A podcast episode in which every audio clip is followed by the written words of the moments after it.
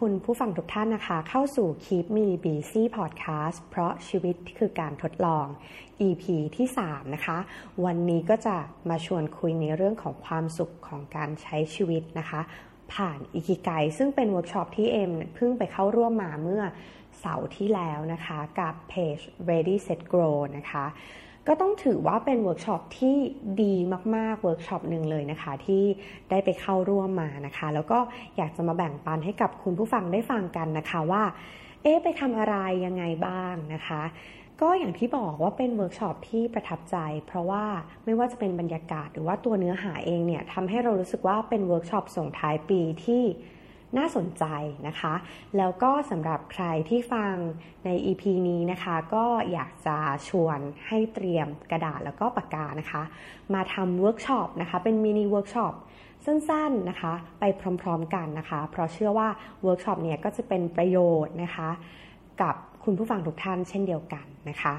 ต้องบอกก่อนว่าเพจ Ready Set Grow เนี่ยนะคะ ก็จะเป็นเพจที่ช่วยให้ คนทำงานเนี่ยหาไฟนะคะให้กับตัวเองนะคะมาเติมไฟให้กับคนทำงาน ซึ่งคนที่มาเข้าเพจก็เชื่อว่าน่าจะเป็น first jobber หรือว่าเป็นน้องๆที่เพิ่งเริ่มทำงานนะคะ แต่ว่าอย่างเราเนี่ยถ้าทำงานมาสักพักหนึ่งแล้วเนี่ยก็ไม่ผิดที่จะไปเข้าร่วมเพราะว่า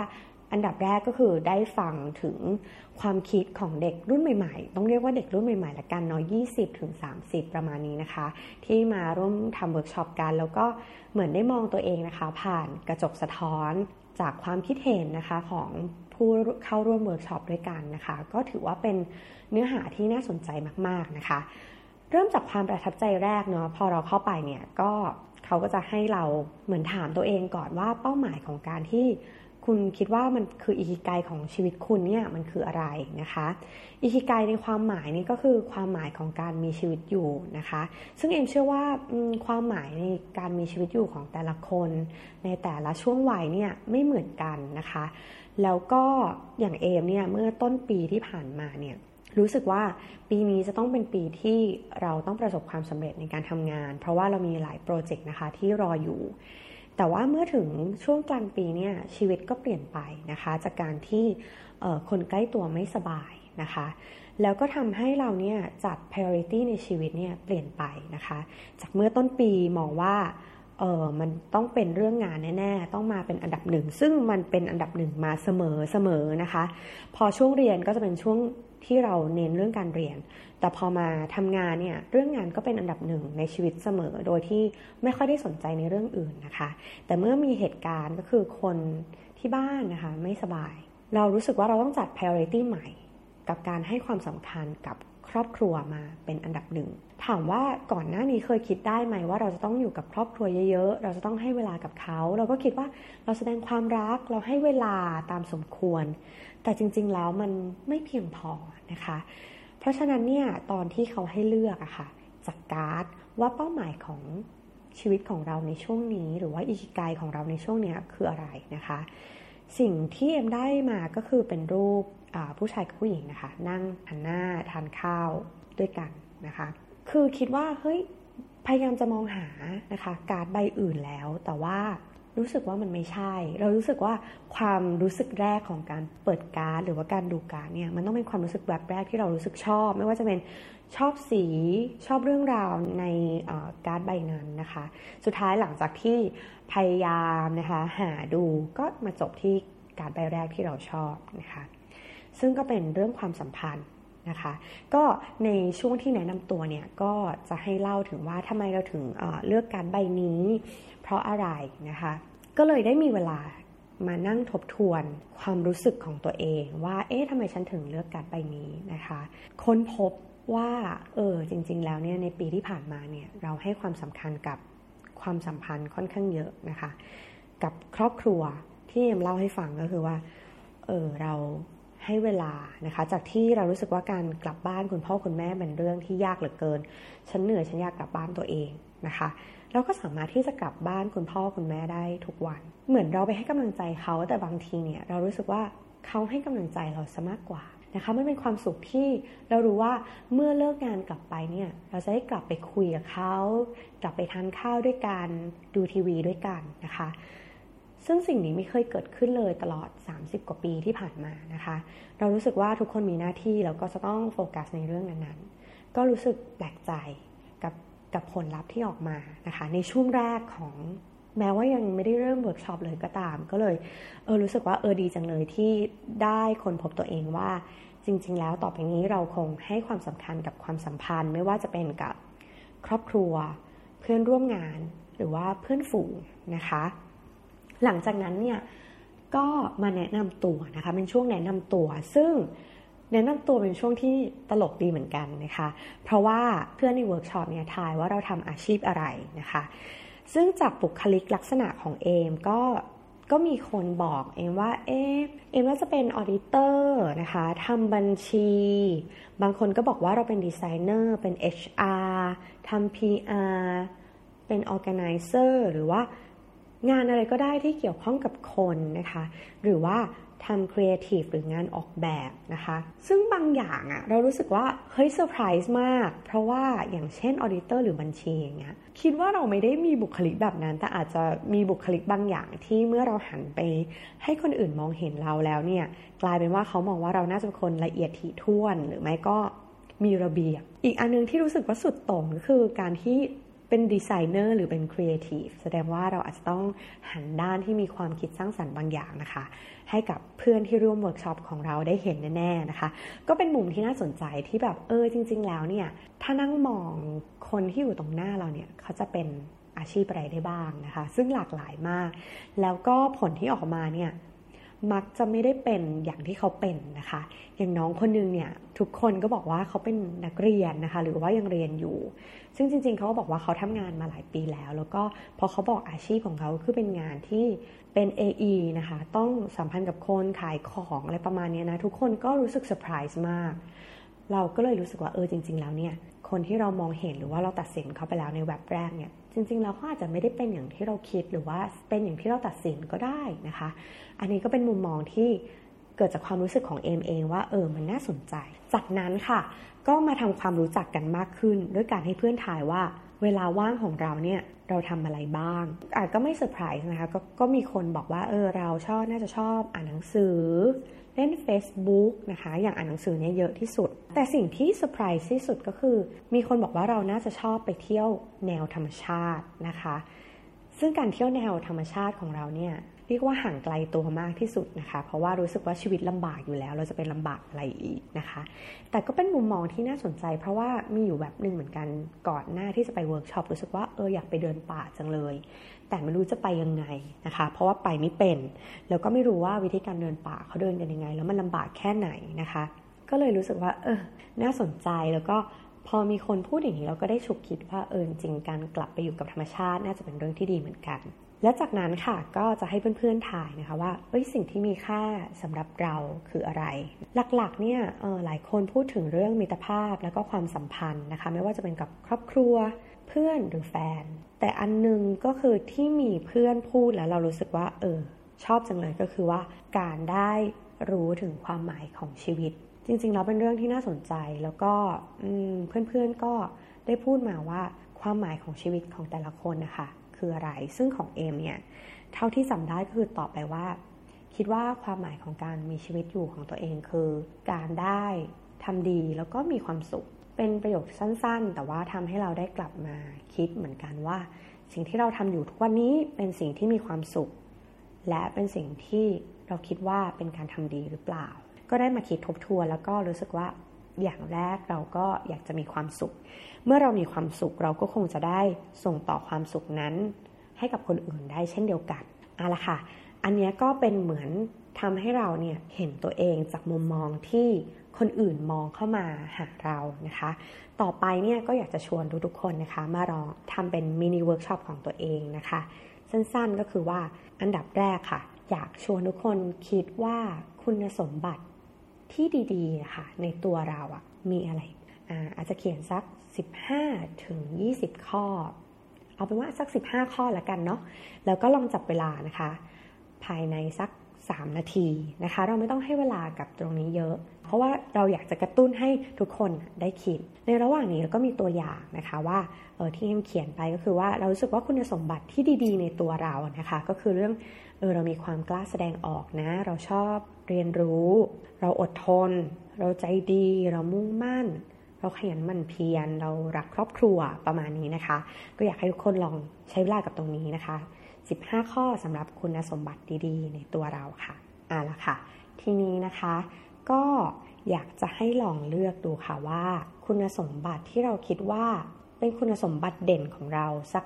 5 ข้อ หรือถ้ามีเวลาก็อยากจะให้ชวนเพื่อนๆนะคะ สัก 3-4 คนมาลองทำพร้อมๆกันนะคะ แล้วก็ลองให้จับคู่กับเพื่อนนะคะ แล้วก็ให้เพื่อนลองบอกสิว่า เพื่อนมองว่าคุณสมบัติดีๆ ในตัวเราเนี่ยมีอะไรบ้าง แล้วก็มีอะไรที่ซ้ำกับที่เราเขียนหรือเปล่านะคะ อันนั้นอาจจะ confirm ว่า เอ้ย คุณมีคุณสมบัตินั้นก็ได้นะคะ แต่อีกมุมหนึ่งนะคะที่ facilitator เนี่ยบอกมานะคะ รู้สึกว่าน่าสนใจก็คือว่า ตอนที่เราบอกเพื่อนว่าเราคิดว่าเพื่อนมีคุณสมบัติแบบนี้นะคะ ซึ่งเอ็มก็ได้บอกเพื่อนที่จับคู่ด้วยกันนะคะว่า เขาน่าจะเป็นคนที่มีความใจเย็น สงบ กล้าหาญใส่ใจคน เขาให้ลองคิดว่าจริง ๆ แล้วเราเนี่ยอาจจะมีเมล็ดพันธุ์ของคุณสมบัติที่ดีนี้อยู่ในตัวเองก็ได้ เพราะว่าถ้าเราไม่รู้ว่าสิ่งนี้คือใจเย็นเป็นยังไง สงบเป็นยังไง กล้าหาญเป็นยังไง เราอาจจะไม่สามารถบอกเพื่อนได้ว่าคุณมีคุณสมบัตินี้นะคะ เพราะฉะนั้นเนี่ยก็ลองเฝ้าสังเกตตัวเองว่า สิ่งที่เราบอกขึ้นไปเนี่ยเราอาจจะมีคุณสมบัติซ่อนอยู่ในตัวเราโดยที่เราไม่รู้ตัวก็ได้ ข้อแรกจบไปนะคะก็คือเรื่องคุณสมบัติที่ดีในตัวของคุณนะคะ จากนั้นค่ะจะชวนคิดนะคะถึง สิ่งที่คุณคิดว่าคุณรัก ชื่นชอบ หลงไหล รู้สึกเพลินใจที่ได้ทำมัน หรือว่ามันเป็นสภาวะที่ช่วงนี้เขาเรียกกันบ่อยๆ ก็คือช่วงสภาวะโฟล์นั่นเองนะคะ ก็คือการแบบรู้สึกว่าดำดิ่งกับกิจกรรมที่เราทำรู้สึกว่าเวลาผ่านไปเร็วจังเลย แล้วก็เรามีสมาธิกับสิ่งนั้นจังเลย อยากให้ลองลิสต์มาสัก 20 ข้อนะคะ ภายใน 3 นาที อันนี้ลองจับเวลาดูนะคะ อะไรก็ได้เลยที่คุณรู้สึกว่าคุณทำแล้วคุณรักมันจังเลยทำแล้วมีความสุขจังเลยนะคะ อย่างของเอมแน่นอนอ่านหนังสือดูซีรีส์นั่งสมาธิวาดรูปอะไรอย่างเงี้ยนะคะ บางคนอาจจะเป็นปั่นจักรยาน ออกกำลังกาย ให้เวลากับตัวเอง ตรงนี้สัก 20 ข้อนะคะเอาละค่ะ ตอนนี้นะคะก็เชื่อว่าทุกคนน่าจะ พอสนะคะพอดแคสต์หรือว่าแอบไปเขียนของตัวเองแล้วนะคะ 20 ข้อ จากนั้นนะคะก็จะชวนเขียนเหตุการณ์ค่ะ โดยที่อยากให้จาก 20 ข้อเนี่ยนะคะ ลองเลือกมาสัก 5 ข้อ โดยเรามีเทคนิคนิดนึงก็คือว่า อยากให้ไล่ทีละข้ออ่าน แล้วก็ถ้าใช่ก็ติ๊กถูก ไม่ใช่ก็คิดค่า ไม่อยากให้แบบอ่านรวดเดียวแล้วก็เลือกข้อที่ชอบนะคะ เพราะว่ากลัวว่าคุณจะเผลอสคิปนะคะ สิ่งที่ สำคัญหรือว่าสิ่งที่เรารู้สึกว่าเรารักมันมาก แต่เราดันเผลอสคิปมันไปนะคะ ก็เลยอยากให้ทุกคนลองอ่านทีละบรรทัด ใช่ก็ติ๊ก ไม่ใช่ก็คิดออกนะคะ ค่อยๆทำไปทีละข้อ จนครบ 5 ข้อ และหลังจากนั้นค่ะ คุณลองมานึกถึงเหตุการณ์ที่คุณรู้สึกว่าทำไมคุณถึงรักในการทำสิ่งนี้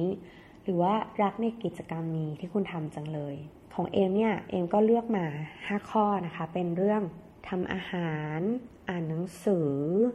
นั่งสมาธิ การพัฒนาตัวเอง แล้วก็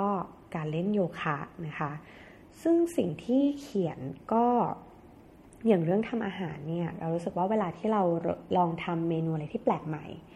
แล้วทำแล้วเนี่ย คุณพ่อคุณแม่หรือว่า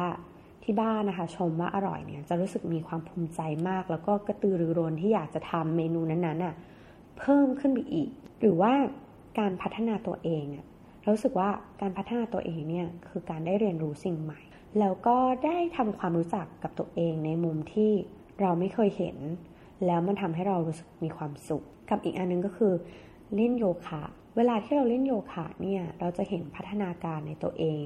อย่างมากเลยนะคะ จากคนที่ไม่เคยก้มนะคะ ไปข้างหน้าแล้วก็แตะพื้นได้เลยเนี่ยมากที่สุดที่ก่อนเล่นโยคะก็คือ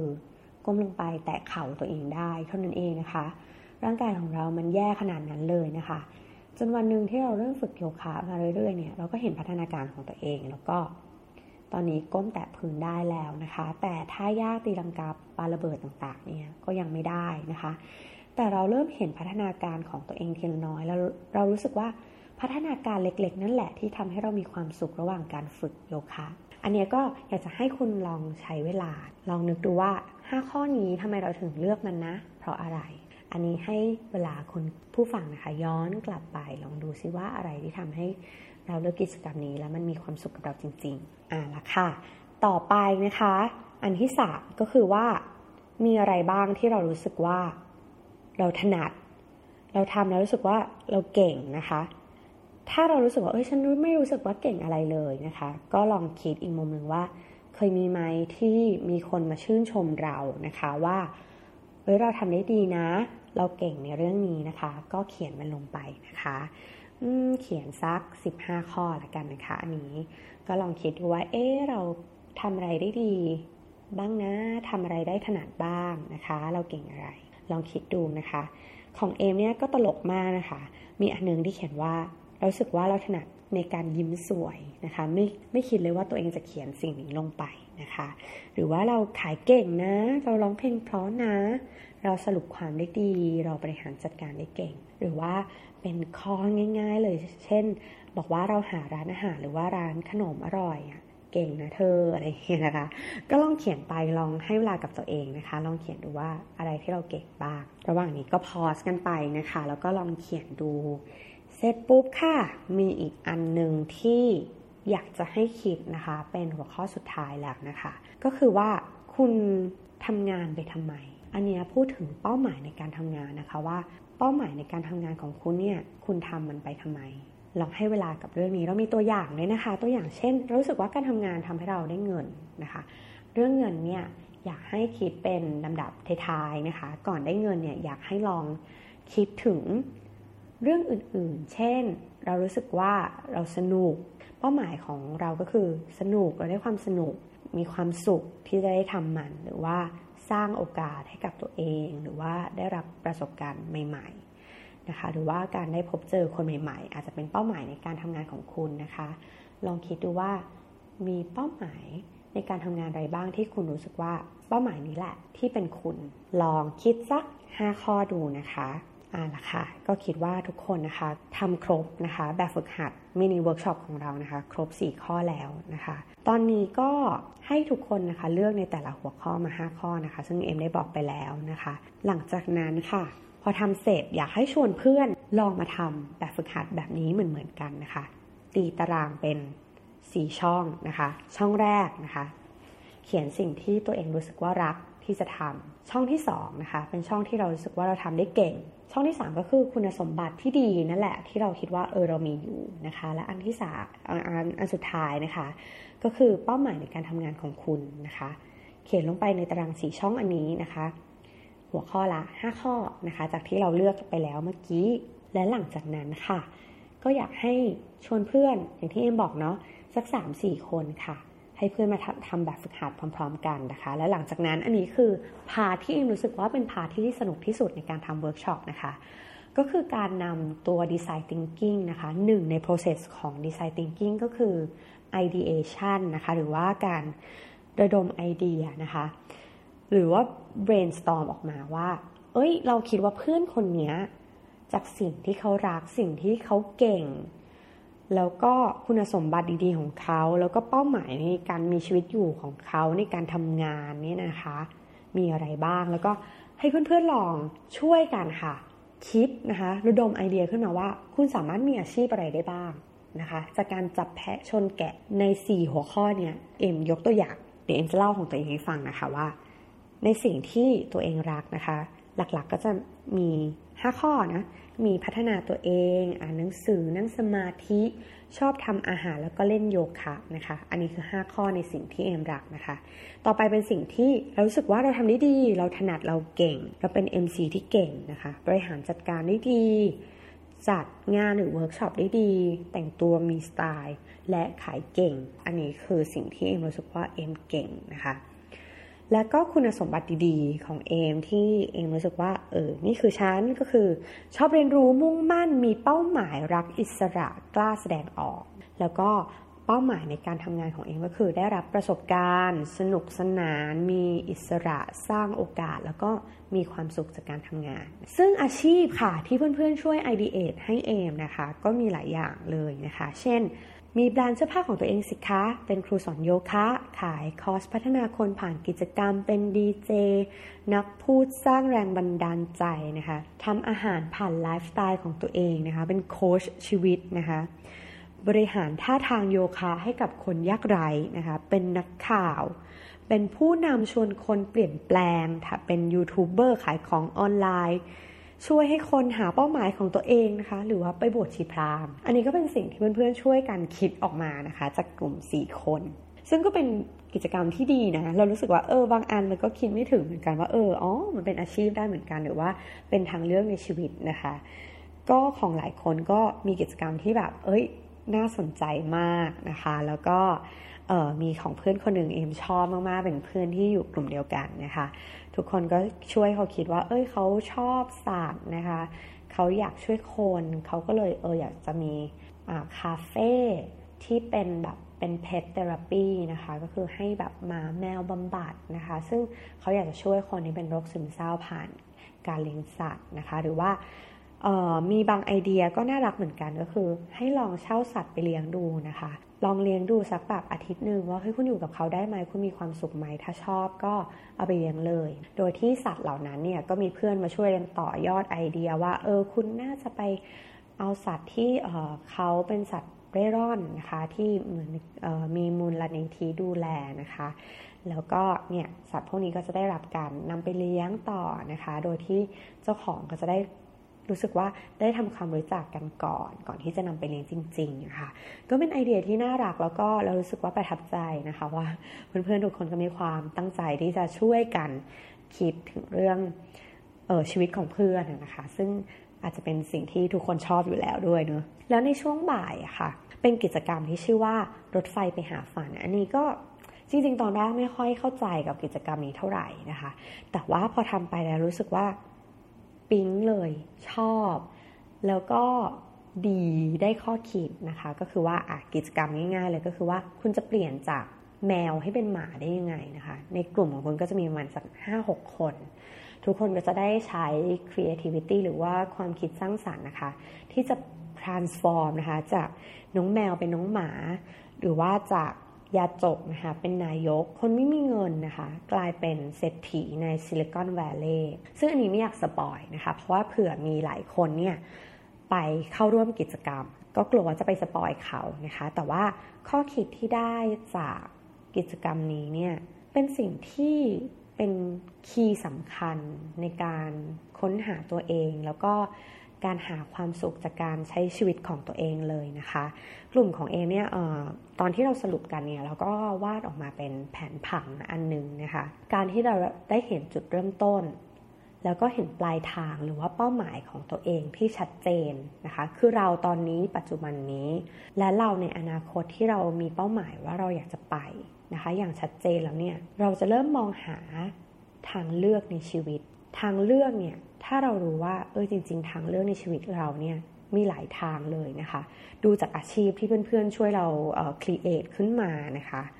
เราก็จะเห็นว่าเออจริงๆทางเลือกในชีวิตนอกจากการเป็นนักบัญชีหรือว่าทำพนักงานเป็นพนักงานบริษัทแล้วเนี่ยเรายังมีอาชีพอื่นๆ ที่เป็นทางเลือกเราได้อีกนะคะ ที่เราอาจจะมองข้ามไป เพราะฉะนั้นพอเรามีทางเลือกแล้วเนี่ยเรารู้สึกว่าชีวิตเรามีความหมายมากขึ้น มีความสุขมากขึ้น และหลังจากนั้นเนี่ย เราก็ใช้ใจค่ะ เริ่มจากพอความคิดนะคะ เรามีความคิดว่าอยากจะไป จากนั้นเราก็ใช้ใจ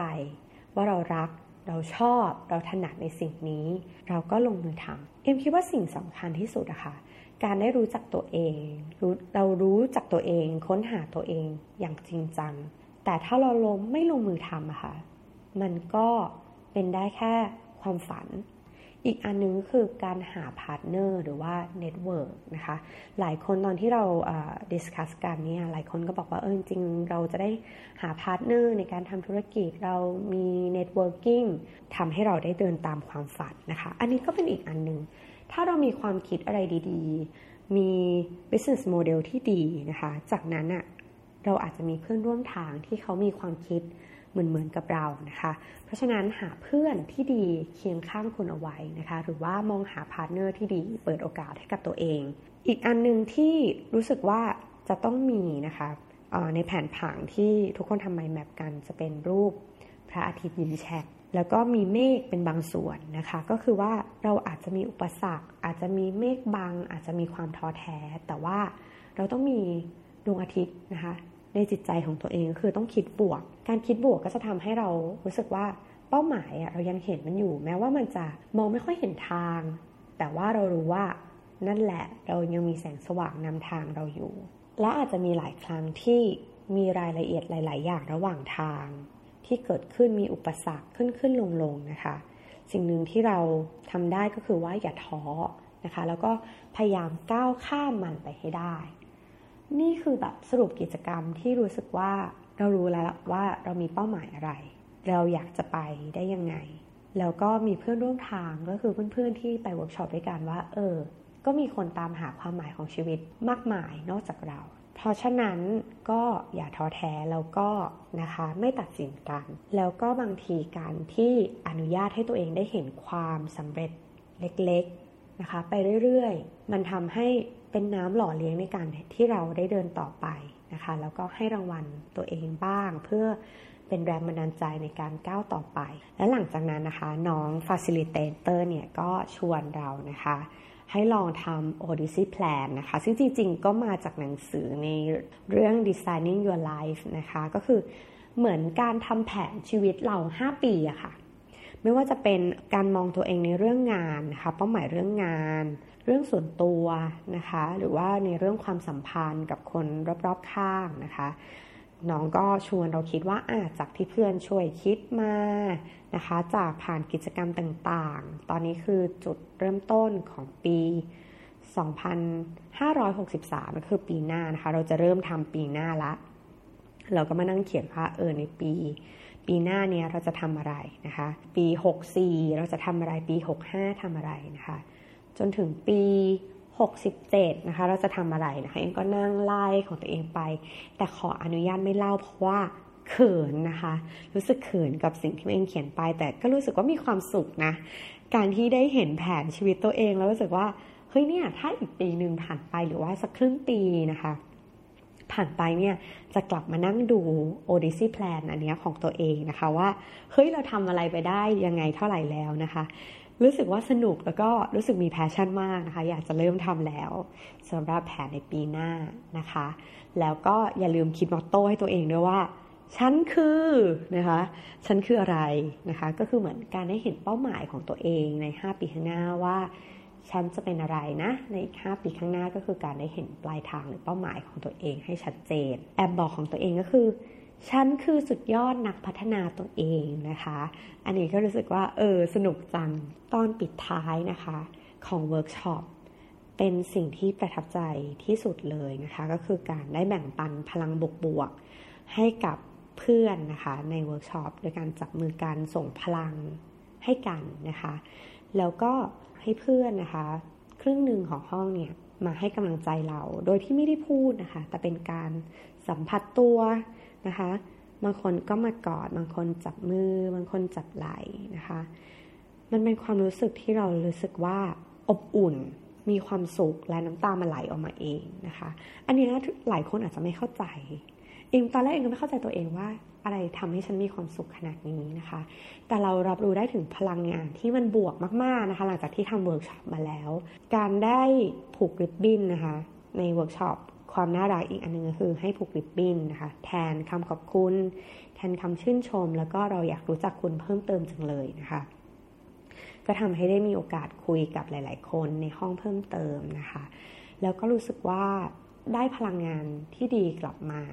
แล้วก็อยากจะให้คุณผู้ฟังนะคะ ได้ลองไปทำกับเพื่อนนะคะ ถ้าใครที่มีโอกาสแล้วก็น้องเขาจัดอีกในปีหน้า เชื่อว่าน่าจะต้องจัดอีกแน่นอน เพราะว่ามันเป็นเวิร์กช็อปที่ดีมากๆนะคะ ก็อยากจะให้ทุกคนได้ทดลองไปกันนะคะกับ Ready Set Grow Page นะคะ อันนี้เชียร์นะคะ ไม่ได้ค่าสปอนเซอร์ แต่รู้สึกว่าดีจริง ๆ แล้วก็อยากให้ไปค้นหาตัวเองจริง ๆ แต่สำหรับใครที่ยังไม่มีโอกาสได้ไปนะคะ ก็ลองทำที่เราคุยกันมาในวันนี้เนี่ยใน EP ที่ 3 ก็คิดว่าน่าจะเป็นประโยชน์สำหรับคุณผู้ฟังทุกท่านคิมมี่บีซีพอดแคสต์นะคะเพราะชีวิตคือการทดลองเจอกันใหม่ EP หน้านะคะ สวัสดีค่ะ